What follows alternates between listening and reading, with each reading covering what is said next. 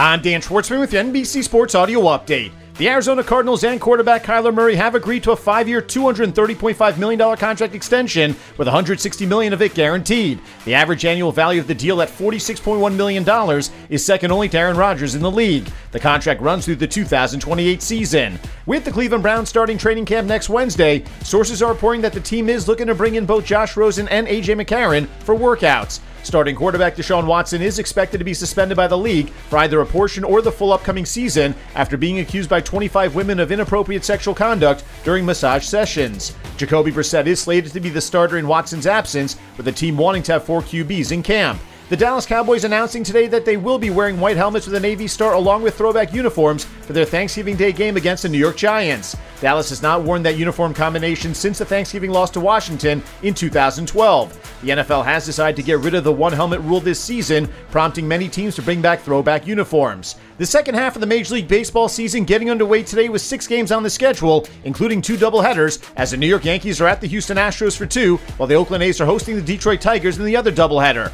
The other two games feature the Texas Rangers on the road at the Miami Marlins, while the Los Angeles Dodgers are home for their rival, the San Francisco Giants. University of Georgia and head football coach Kirby Smart have agreed to a new 10 year contract worth $112.5 million.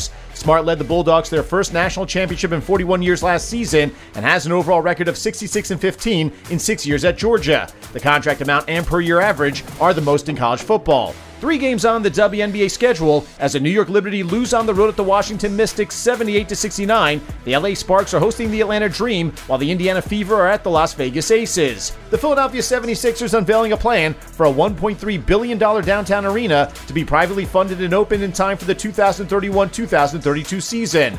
The Sixers currently play at the Wells Fargo Center in South Philly and have nine more years remaining on their current lease. The team shares the arena with the Philadelphia Flyers, who have had conversations regarding possibly moving to the proposed arena as well. Venus Williams will make her singles comeback at the Citi Open in Washington beginning next week. The former world's number one has not played a singles match since August of 2021, losing in the first round of the Chicago Women's Open. The 42 year old did play mixed doubles at Wimbledon, though, advancing to the second round with partner Jamie Murray. With your NBC Sports Audio Update, I'm Dan Schwartzman.